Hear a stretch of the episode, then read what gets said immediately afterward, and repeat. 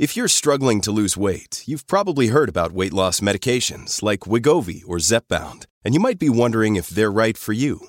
Meet PlushCare, a leading telehealth provider with doctors who are there for you day and night to partner with you in your weight loss journey. If you qualify, they can safely prescribe you medication from the comfort of your own home. To get started, visit plushcare.com slash weight loss. That's plushcare.com slash weight loss. plushcare.com slash weight loss. Hey, it's Ryan Reynolds, and I'm here with Keith, co-star of my upcoming film, If, only in theaters May 17th. Do you want to tell people the big news? All right, I'll do it. Sign up now and you'll get unlimited for $15 a month in six months of Paramount Plus Essential Plan on us. Mintmobile.com slash switch. Upfront payment of $45 equivalent to $15 per month. Unlimited over 40 gigabytes per month. Face lower speeds. Videos at 480p. Active Mint customers by 531.24 get six months of Paramount Plus Essential Plan. Auto renews after six months. Offer ends May 31st, 2024. Separate Paramount Plus registration required. Terms and conditions apply if rated PG. This is Optimal Living Daily, episode 732 Why Mindfulness Seems Annoying by David Cain of Raptitude.com. And I'm your very own personal narrator, Justin Malik, reading to you from some amazing blogs and books sometimes to help you optimize your life. And we haven't heard from David Cain in a while here on the show. I'm excited to have some more from Raptitude to share with you. So let's get right to the post and start optimizing your life. Why Mindfulness Seems Annoying by David Cain of Raptitude.com. In November, an article did the rounds entitled, Actually, Let's Not Be in the Moment, in which the author describes hilariously a failed attempt at mindful dishwashing. It's quite relatable if you ever try to force yourself to be with some unpleasant domestic task like sorting recycling or scrubbing a drip tray. Even if you're attracted to the idea of mindfulness, actually trying to commune with tedious or objectionable experiences often proves to be neither enlightening nor fulfilling. The piece is mostly an exasperated rebuttal to the New Age tenet that we should force ourselves to live in the moment. It's an understandable rant, and I think it represents an increasingly common sentiment in the self improvement world. Mindfulness is annoying. At least it's annoying to try to be mindful all the time, and it's annoying to be told to be mindful all the time. I receive emails expressing similar frustrations from people who are tired of trying to find peace in the folding of laundry or the raking of litter boxes, even if they still believe it is somehow possible. As the author Ruth Whippman writes, quote, Mindfulness is supposed to be a defense against the pressures of modern life, but is starting to feel suspiciously like it's adding to them, unquote. And I agree, trying to be mindful all the time will only make you hate the whole idea of it. It becomes almost offensive to be assured that the only real happiness comes from dutifully communing with the banalities of the present moment. However, that approach implies a pretty wrong headed but not uncommon notion of what mindfulness is and the best ways to bring it into your life. Pop culture tends to misconceive mindfulness, and the exasperation in the article is a response to this misconception, not to mindfulness as its practitioners know it. Unlike many of my fellow meditators, I love that mindfulness has entered pop culture. More awareness of this wonderful mental capacity can only be a good thing, even if it means more people will initially misunderstand it. There's now a demand for mindfulness, which means there's now a mindfulness industry with all the usual bandwagoneering and half hearted offerings. The quintessential example of this silliness is a vegan sandwich spread called Mindful Mayo. This industry offers everything from dubiously named condiments to Buddhist run meditation retreats. Even the Dalai Lama has a book deal. And now that I have a couple of ebooks and a Learn to Meditate course, I'm a part of this industry too. I have not yet released a mayonnaise. The proselytizing that happens around anyone's new spiritual secret weapon does get annoying. Feeling sluggish? You're not eating enough whole grains. Feeling sad? You need vitamin D. Feeling anything but inner peace on your way to work? You need to be more mindful of this hard plastic bus seat. Miss Whippman has written a string of similar articles decrying this phenomenon. They're worth reading, at least for their humor and their deserving criticisms of self help culture in general. However, mindfulness practitioners will see immediately that the practice being criticized isn't mindfulness. The first missing element. It's almost a cliche now, but there's more to mindfulness than just paying attention to what you're doing.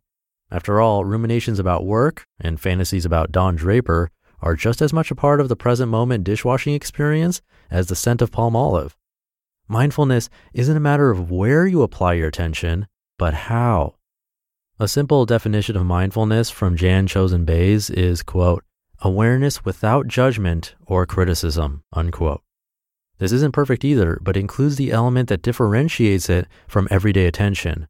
This vital, non judgmental quality is usually missed by pop culture. Noticing without judging creates a wiser, less conflicted orientation towards your moment to moment experience, which you can't achieve simply by forcing yourself to focus on your hands and ignore your thoughts. When you're practicing mindfulness, you're noticing your physical and mental experience with an implicit agreement to at least see if you can allow it to be exactly as it is. Often you'll find you aren't able to be open in this way. We have limited patience, at least at first, for practicing this generous, forgiving kind of attention. That's why it's usually learned through daily meditation, where you can practice this sort of openness in short stretches on simple and inoffensive experiences like the feeling of your own breath. It is worth simply noticing the physical side of life more often, feeling the floorboards as you walk, noticing the din of traffic, even without the non judgment aspect. Rumination makes us miserable and delivers surprisingly few useful answers. Returning to the concrete side of our experience more often can stop it from snowballing too long. But if you believe doing this continually will bring you happiness, or that doing it continually is even possible, you will be disappointed and frustrated. You'll find mindfulness to be annoying, impractical, or ineffective. Some of the confusion is the fault of experienced practitioners using the M word in this looser sense, which can happen when it becomes second nature to bring that non judgmental quality to your awareness of the floorboards and the dish rag. In hindsight, I've probably done this a lot, even in blog posts on mindful dishwashing, which may have confused the uninitiated more than it helped. The second missing element. There's another point that's missed more often than the non judgment part, even among experienced practitioners. Mindfulness is not something human beings are naturally good at. Evolution has given the human mind a very strong inclination to evaluate, categorize, and talk to itself about what it notices. Mindfulness is a practiced suspension or forgiveness of those nearly automatic impulses. When they do happen, you can notice them too and return to your raw experience with the intention of allowing it to unfold as it will.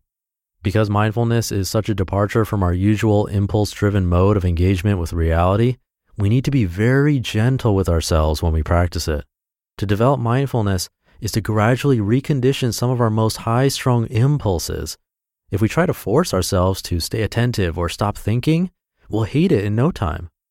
Gentleness is a major part of emphasis in any decent mindfulness instruction. We can't always bring this kind of openness to our experience, but by experimenting frequently and dedicating stretches of time to it in meditation, we recondition ourselves gradually to be less reactive and less needy. Once you have a bit of experience with mindfulness practice, you know it's absurd to expect yourself to stay mindful throughout an entire TV commercial, let alone an entire dishwashing session or an entire lifetime.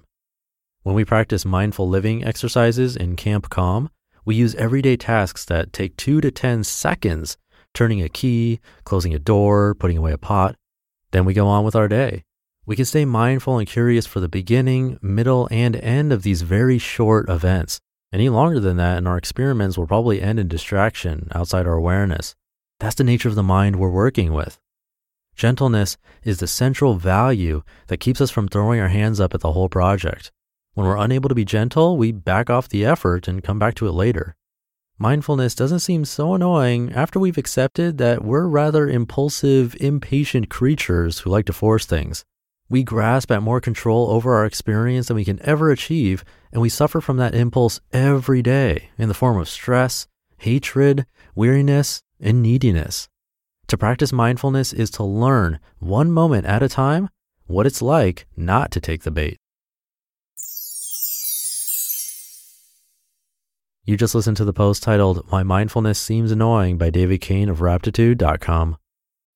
When you need mealtime inspiration, it's worth shopping Kroger, where you'll find over 30,000 mouth-watering choices that excite your inner foodie. And no matter what tasty choice you make, you'll enjoy our everyday low prices, plus extra ways to save, like digital coupons worth over $600 each week. You can also save up to $1 off per gallon at the pump with fuel points. More savings and more inspiring flavors make shopping Kroger worth it every time. Kroger, fresh for everyone. Fuel restrictions apply.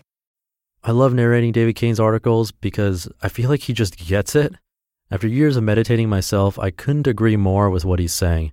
If you've ever tried meditation and struggled, or struggle with this idea of being mindful, try to take what he said into consideration.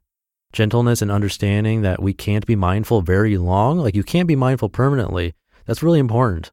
And if everything he said wasn't taken in, I'd save this one for a re listen. It'll definitely help if meditation is something you're interested in, but struggling with. And I'll leave it there for today. Hope you're having a great day, and I'll see you in tomorrow's show where your optimal life awaits.